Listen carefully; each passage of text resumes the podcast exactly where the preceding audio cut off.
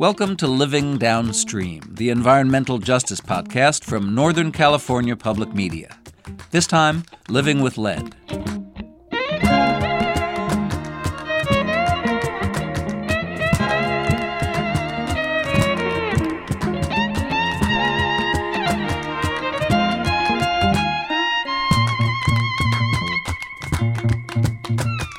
America has a lead problem. It used to be in the air before we started using unleaded gasoline. It's still in old paint, old drinking water pipes. Sometimes it's even in the ground near old industrial facilities. And lead contamination has been in the news a lot lately. It wasn't long ago that the mayor of New York City announced the city's housing authority will test every public housing apartment that might have lead in it. The Environmental Protection Agency, which under the Trump administration has largely focused on rolling back Obama era regulations, is prioritizing lead cleanup. And residents in Flint, Michigan are still fighting for clean, lead free water.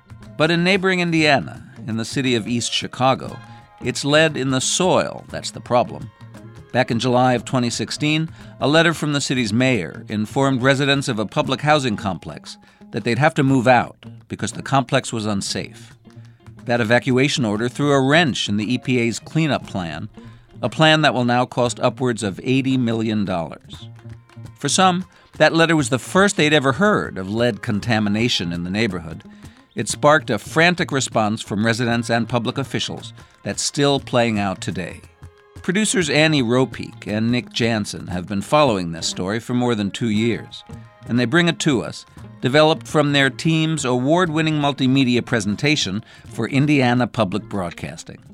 Annie is now with New Hampshire Public Radio, reporting on energy and environment issues, and Nick is a first year student at the University of Maine School of Law.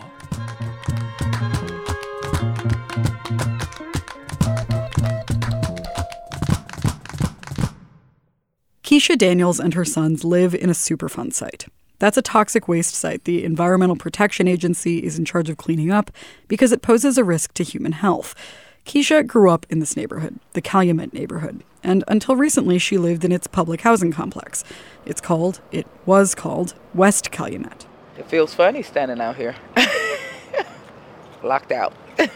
now the complex is locked up behind a chain link fence topped with barbed wire. It's mostly made up of tiny one and two story houses that have brown brick and white trim they're all empty now, but the dead grass in the front yards is still dotted with EPA signs warning children who no longer live there not to play in the soil. I didn't realize until I moved out that I don't have the basic things like dishes. you know, you had to start all over again because I love everything. I love it. I love it. I walked away with just my furniture and the stuff that we had packed from when EPA did the cleaning. Everything else is in that house. Every um, alarm uh, clock, uh, every radio, everything was left there. I left it there because I was scared to take it.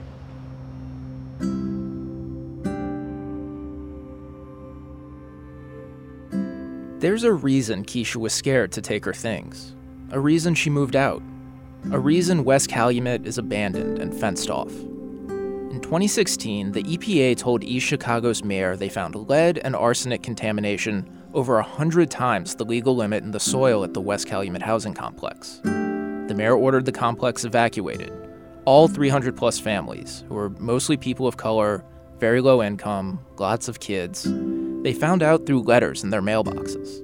You know, moving isn't easy under the best of circumstances, and these were the worst of circumstances.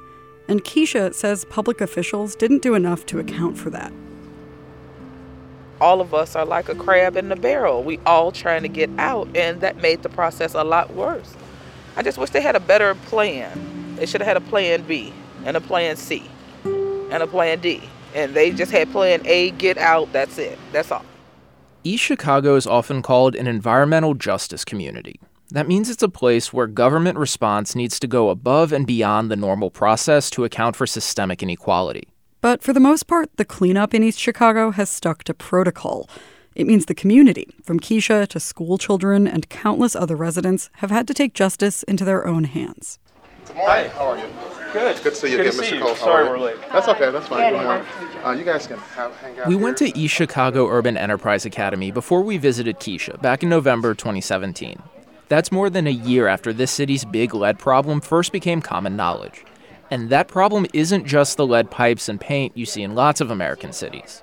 Lead is in the ground here. It came from old factories and was dumped for years into soil that thousands of people now live on. Keisha's son, Xavier, goes to this school. Even though it's been a year since he and his classmates first started finding out lead was a really big issue in their town, many of them still don't know how bad it is for them in their homes. They've had trouble getting answers. So today, they're talking about test results from a project they did with the NAACP and a local university. Jalen Williams is one of the first to share his experience. Something that happened was that I wasn't really too surprised with is that my is that the state told my grandma that she did not have lead in her yard, but everybody else around my grandma's house has lead. So then come to figure out my grandma does have lead in her dirt. I wasn't too surprised. I mean, I'm always usually going off and ranting about oh this and that the government's wrong. So There's been a huge federal and state government presence here for the past year. They've done things they've never done in any other Superfund site, and they've helped a lot of people. But it hasn't always been easy, and there's suspicion between locals and those public officials. It actually kind of runs both ways. Officials often bristle at comments made by residents or shake their heads when residents go off topic at a public meeting. And many residents aren't convinced the officials have their best interests at heart. One thing that's been really clear in East Chicago since all this started just following protocol isn't enough for a community as disadvantaged as this. Some might feel a little offended, right? Maybe upset at the fact that you told me one thing, but when I did uh, some research and I, I got received more information, uh, now I feel like I may have been tricked. I may have been lied to. Mr. Mitchell Cole, the science teacher, is the one who has to figure out how to explain all this to a bunch of middle schoolers, on top of explaining all the sciencey parts. And the way EPA tests soil for lead and how it talks about those samples is different than how you talk about them in a middle school science class. It can be technical and complicated and hard for non scientists to understand, let alone 13 year olds. I was kind of surprised because This is Kershawn Walker. A few weeks before this class, he collected some dust from his home. Other students brought in water and soil samples, and they learned how to test the samples for lead. Some of Kershawn's dust samples came back positive. well, I wasn't at the same time because we live like five minutes away from the projects, so it was kind of surprising, but at the same time, it wasn't. The projects Kershaw mentioned are where Keisha used to live, the West Calumet housing complex. It was built right on top of the Superfund's most contaminated ground in the 1970s. If you could see the Superfund site on a map, you'd see a big rectangle toward the bottom of the city. And that rectangle would be divided into three sections. The part on the left is West Calumet Housing Complex. The other two parts are a residential neighborhood. About 2,000 people still live there. But the housing complex is a huge part of this story. Abandoning it was a huge upheaval for a lot of these kids and their neighbors and friends. It's what put East Chicago on our radar as reporters in the first place in the summer of 2016. And it's how a lot of these residents found out about East Chicago's lead problem. It's not the only impact lead has had here, but it's a big reason Mr. Cole and his kids are talking about all this today. And actually, uh, ironically, just the other day, I received some of your results, and I'll be sharing some of those with you all today. And uh, we have one student here with the with the with a facial expression uh, surprising. So we'll share we'll share some of those even today with uh, with you uh, in a few minutes. Some kids like Kershaw already had their results. They got them when the NAACP unveiled this first of its kind program a few weeks before at this very school. Good evening, everyone. Uh, I am Principal Eskew here at East Chicago Urban Enterprise Academy and am thrilled. And having kids do lead testing and learn to communicate about it was designed to be empowering, but it left the school's principal, Veronica Eskew, also a lifelong East Chicagoan, feeling raw. I don't want to get emotional about it, but some of our students, their results did come back positive today. And uh, sitting there with your peers, comparing results, I'm sure some of them are wondering, okay, well, now what? In that respect, it was heart stopping. Okay, now what? What do we do next? As reporters, we spent more than a year in East Chicago, and that's the question all the residents kept coming back to. That's why Jacqueline Patterson of the NAACP says East Chicago needs all the help it can get. She directs the organization's National Climate and Environmental Justice Program. We can continue to advocate for government to take more more um, responsibility, but in the meantime, it's our communities that are paying the price for the lack of government leadership and infrastructure around it. So we have to really, you know, seize the reins ourselves. That's part of what makes East Chicago an environmental justice community, like we talked about earlier. Jacqueline defines what that is. Hmm. So we I talk about the, the the disproportionate impact of toxins in the air, toxins in the water, toxins in the soil on certain communities, more likely communities of color, more likely low income communities. But it's also baked into our system in terms of whether it's because property values deter- often determine where these things go, and property values seem to be lower in those communities, or other ways that it's a systemically supported practice and circumstance. And so that's what we define as environmental injustice.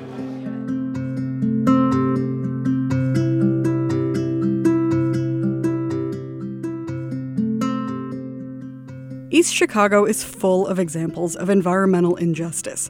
It's the fact that West Calumet Housing Complex was built on a freshly torn down lead smelter in the first place.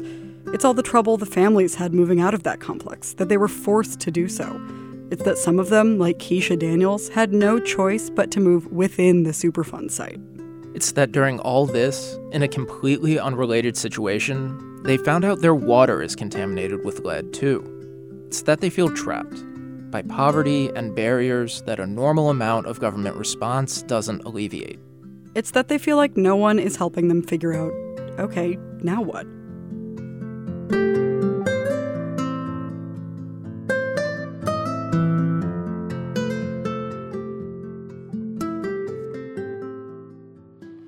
I'm going to show you a few short videos and then we'll, we'll continue our conversation. Back in Mr. Cole's science class, the kids watched videos about how lead gets into homes and how it's tested. They talked about how their families have reacted to the discovery. Some said they want to move away, others were angry. And then, while we were talking to Mr. Cole as his kids were going to their next period, one of the students, Antoine Brown, came up to us, anxious to hear if his samples had tested positive for lead. Mr. Cole assured him he'd get his results by the end of the day, and Antoine described really bluntly how that made him feel. Scared.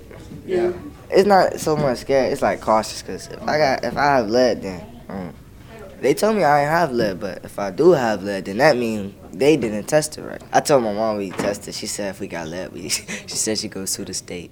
In the end, Antoine's results were complicated. The soil from his yard did have some lead in it, but it's an amount below below what the EPA cleans up. The agency has something called the remedial action level. That's how much lead a piece of land has to have in it before the agency will clean it up. Antoine's yard had less than that amount, but it had more than zero. The Centers for Disease Control and Prevention say no amount of lead is actually safe, particularly for children. Ingesting lead, whether it's in the tap water you drink or the soil in your playground or backyard that gets on your hands and then in your mouth, any of that can affect brain development. It makes it hard to think and remember things. But the reality is, cleaning up all the lead, having zero lead everywhere, would be extremely expensive. So the government sets a quote unquote acceptable level.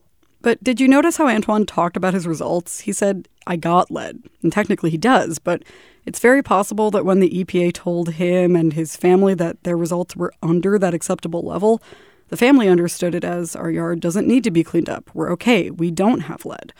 Like we said, this stuff is complicated and it doesn't always get communicated clearly. But misunderstandings like that can cause mistrust. That feeling like you always have to ask and question, of being unsure or unsafe. And when we talk about fixing situations of environmental injustice, that mistrust is a big obstacle. So, we talked to Carlton Waterhouse about this. He's an environmental law professor and used to work on environmental justice for the EPA.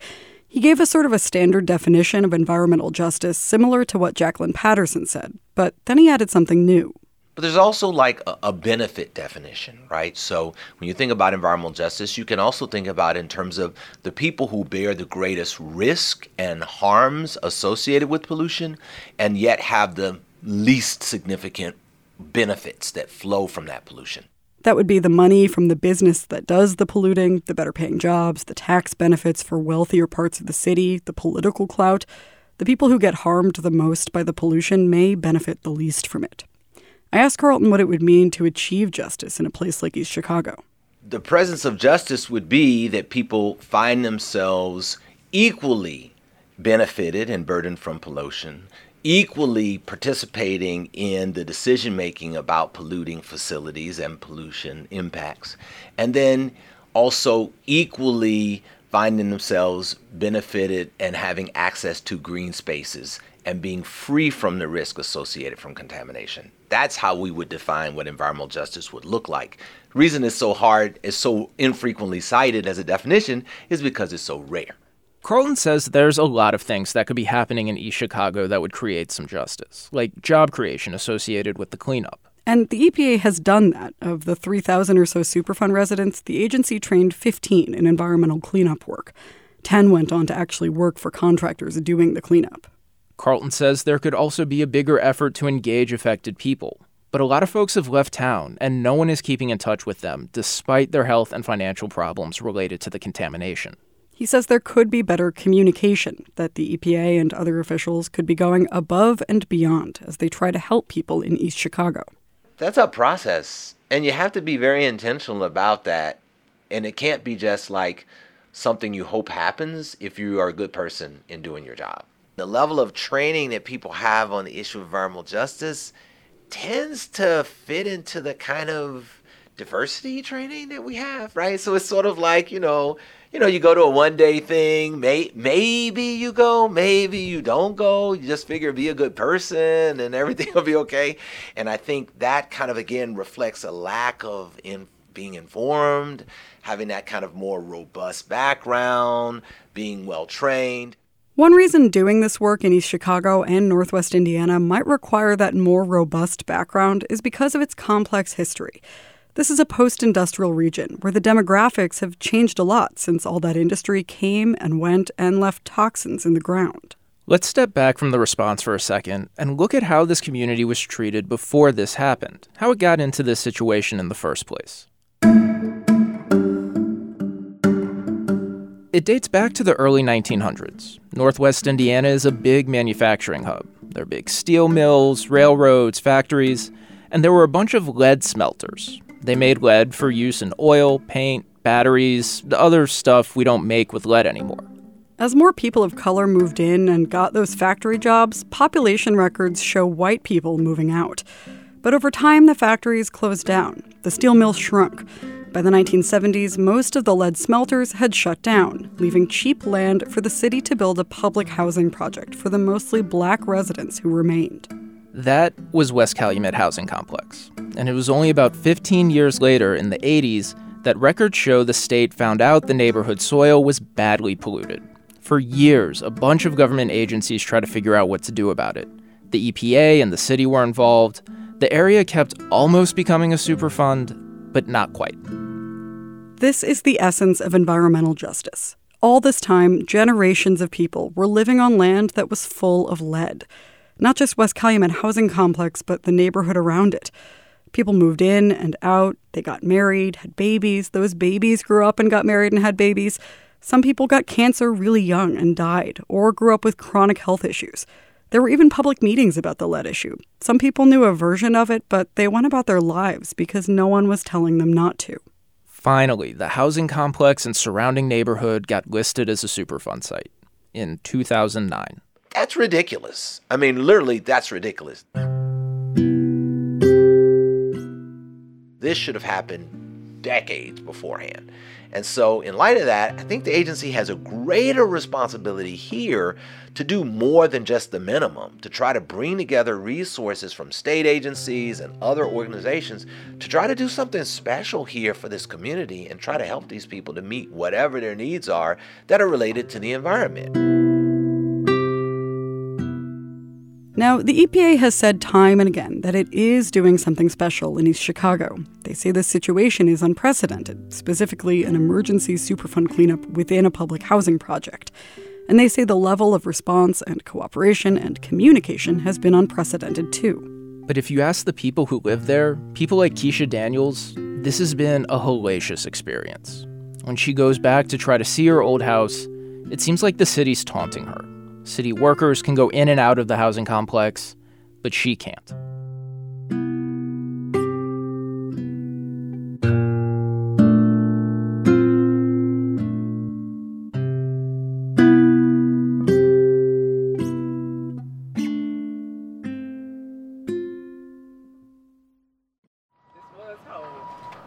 A cold wind is biting at our skin as we stand outside the chain link fence around the West Calumet housing complex. Earlier that morning, we spent some time at Keisha Daniels' son's school. Now we're with Keisha outside her old house. It's right around the corner inside the fence. We crane our necks, but it's just out of sight. And all the while, these trucks with the City Housing Authority logo on their doors keep coming in and out, unlocking the chain link and closing it behind them. And see, they still go in and out of there. I don't know what they're doing, but they come in and out. Um, Is that a, a remediation person? no, that's someone that works for the housing authority. that's an actual housing authority truck. It's pretty clear that Keisha finds this ridiculous. She left so much behind, but she can't go in there. And no one is telling her what's going on with her old house and her stuff. Still, we asked the city what they were working on, by the way, but they didn't get back to us. Keisha talking about the stuff she left behind made me think about what it was like to grow up in New Orleans. Every few years, we had to evacuate for hurricanes. You pack a bag, grab your favorite book, and as your family drives away, you think about what might be there when you come back, or if you'll come back at all. I mean, we've had to like evacuate for hurricanes growing up in Louisiana before. It almost kind of sounds like that. You know, we just pack a suitcase and leave And the pray rest. that you something is there when you get back. And that's what I did. I, but I can't go back. I can't go back. Can't go in there. Don't know what they're doing with the stuff that people left in there. You know, we don't know what nothing is. You know, who's to say that they didn't take it and sell it? Our best guess, by the way, they were winterizing the houses or maybe getting them ready to be demolished, which could happen soon. Sometimes it feels like officials think doing things by the book, just getting their jobs done and not going off script, like that'll solve all the problems in a place like East Chicago. Those officials can get frustrated when people like Keisha jump to conclusions when they don't have all the answers. You know, we've found no evidence that the city is selling off personal belongings people left behind. But the thing is, it doesn't totally matter what's true about what's actually happening, whether the housing authority truly did everything it could for people like Keisha, or whether the toxins in the ground really gave her arthritis by age 40 and her son ADHD and asthma. What matters is they have those things, and half their worldly possessions are locked inside this fence, and the other half are in their new duplex three blocks away. Keisha lives on disability, and that house within the Superfund is the only place she could afford to move her family. It still hasn't been tested for lead, despite Keisha and her lawyers' repeated requests. Like Carlton Waterhouse said, the government's best isn't enough in a place like this. Keisha and her whole community are still traumatized and in limbo, especially her kids. I think they're just numb. They don't talk about it. They don't have any feelings. I asked. And like I said, Xavier hasn't known any other home but this home. Xavier's her middle schooler who plays basketball at East Chicago Urban Enterprise. He's never been anywhere else. I lived right there first. The White House on the second house from right there. That's how close I lived to the complex. I moved right across the street from my granny. And then I moved in here. so that's why I say I haven't I don't I didn't move too far from family. That's my family. So I don't go too far. But if I have to, I will. If I find out it's lead or anything still in that home that I'm in, I'm going to have to leave. I don't have a choice. She's also worried about what will happen when the city tears down the old complex. That's been really controversial. Residents are worried the city's contractor won't handle demolition safely, that it'll spread lead and arsenic contaminated dust into the neighborhood. And if they build something new on that land, Keisha says she wouldn't move back unless a lead test was done right in front of her. Another reason people's trust is shaky is that in the midst of all the soil cleanup stuff with the EPA, they found out their water is contaminated with lead too. The two problems are unrelated. East Chicago is an old city, and like many old cities in this country, it has lead drinking water service lines.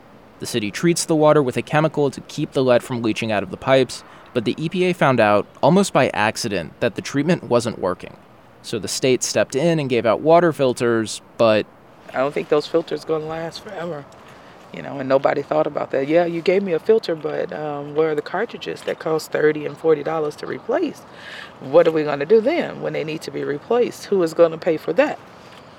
And I don't think people always understand that for a lot of folks, buying a $30 filter once every few months is not possible. No, it's not. because I don't want to choose between feeding my kids. I'm already shopping at Aldi, so you know, it's like, where else can I go? I, I don't go to the food pantries because you don't have the information to know when they have them, and then, you know, sometimes you get a little embarrassed for people to see you at places like that because you know, it's embarrassing.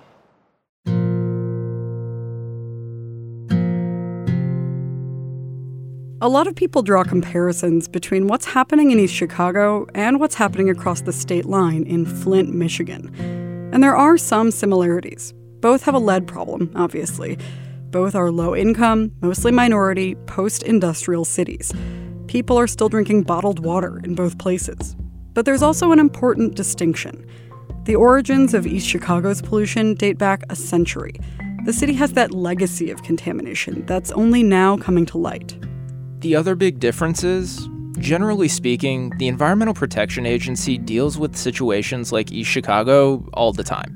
According to the agency, it's dealt with thousands of Superfund sites over the program's history in big cities, small towns, all 50 states, Washington, D.C., and most U.S. territories. The EPA does not deal with Flints all the time. However unprecedented East Chicago is, and it is unprecedented, the EPA at least has a protocol for cleaning it up. Now, that protocol is very technical, very expensive, and very time consuming. And it involves a lot of meetings, like one we went to in October 2017 in East Chicago. Good morning, everybody. It's 10 o'clock, um, and with your permission, thank you for. We've covered a lot of meetings like this. Some are short, some are very, very long, some productive, others not so much.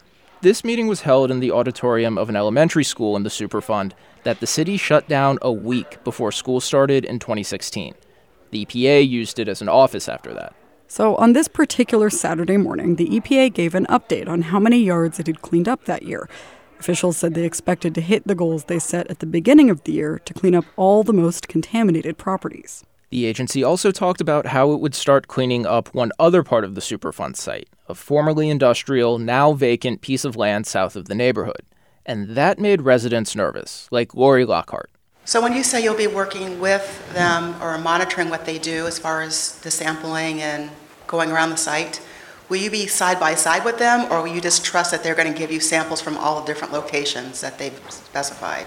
Um, so the, what we do first is we review a work plan. This second voice is Catherine Thomas. She works for the EPA.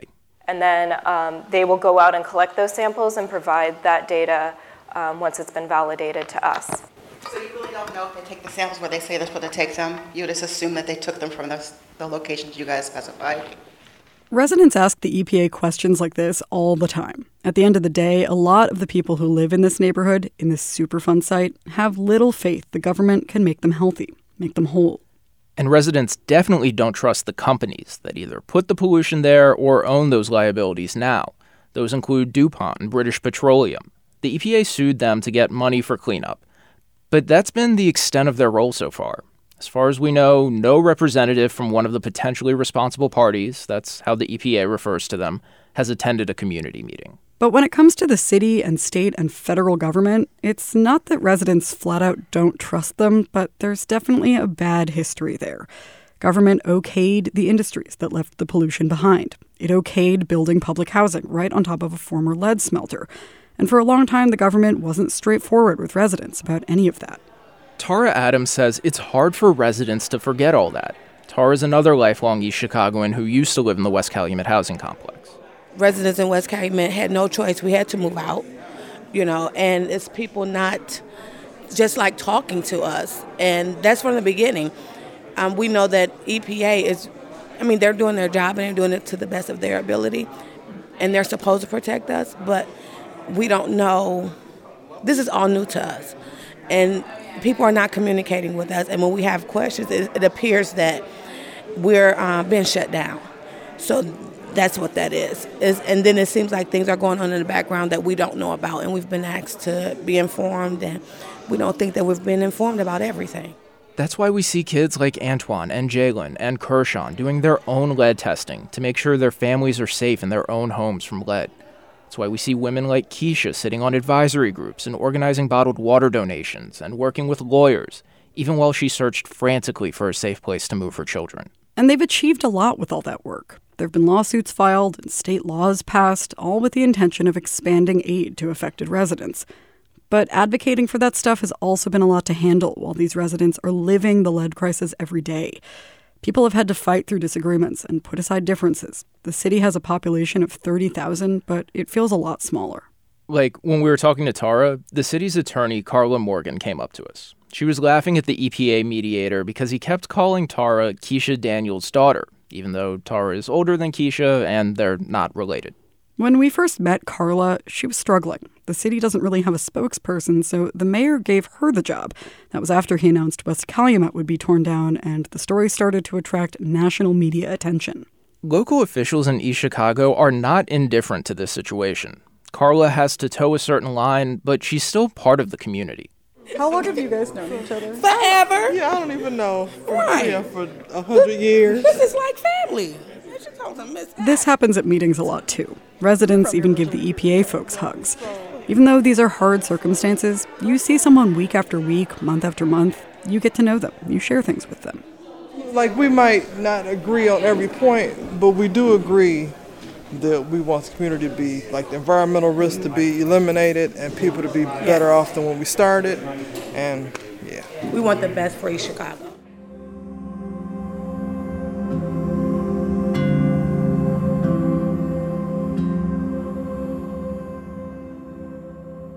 So, who will help answer the question okay, now what?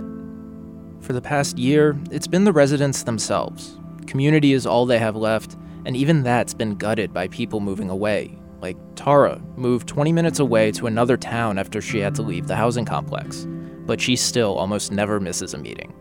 But that's not really justice, right? The institutional solutions that Carlton Waterhouse talked about, being very intentional about going above and beyond for a community that's been taken advantage of for generations, that's not happening anytime soon. So that means, at least for now, progress is this more grassroots form of justice, where the institutional process carves out a bigger space for citizen involvement. And there's actually news on that front.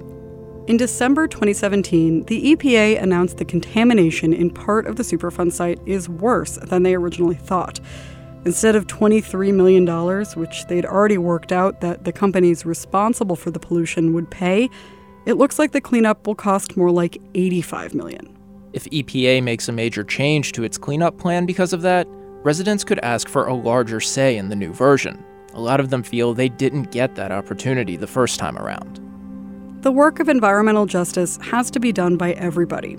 Obviously, Keisha Daniels, Tara Adams, middle school teachers and students, and scores of other residents and lawyers who tirelessly advocate for this city.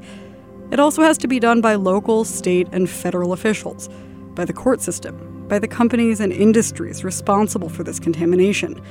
Until all those groups are very intentional about creating justice for East Chicago, a standard cleanup plan will continue to give standard results. Sometimes that's good enough. In East Chicago, it might not be. Annie Ropeik and Nick Janzen reported and produced this episode of Living Downstream. The producers would like to thank their former colleagues at Indiana Public Broadcasting, who continue to report on East Chicago's lead crisis. Music for this episode provided by Blue Dot Sessions. Engineering support from Anthony Garcia. The Living Downstream theme music was written by David Schulman. I'm your host and senior producer, Steve Mencher. Darren Lachelle is the executive producer, and the president and CEO of Northern California Public Media is Nancy Dobbs. Subscribe to Living Downstream wherever you get your podcasts. Visit our website at norcalpublicmedia.org/living. And if you see environmental injustice in your community, write to us at living at norcalpublicmedia.org. Living Downstream thanks our sponsors who make this podcast possible. A list is available at norcalpublicmedia.org.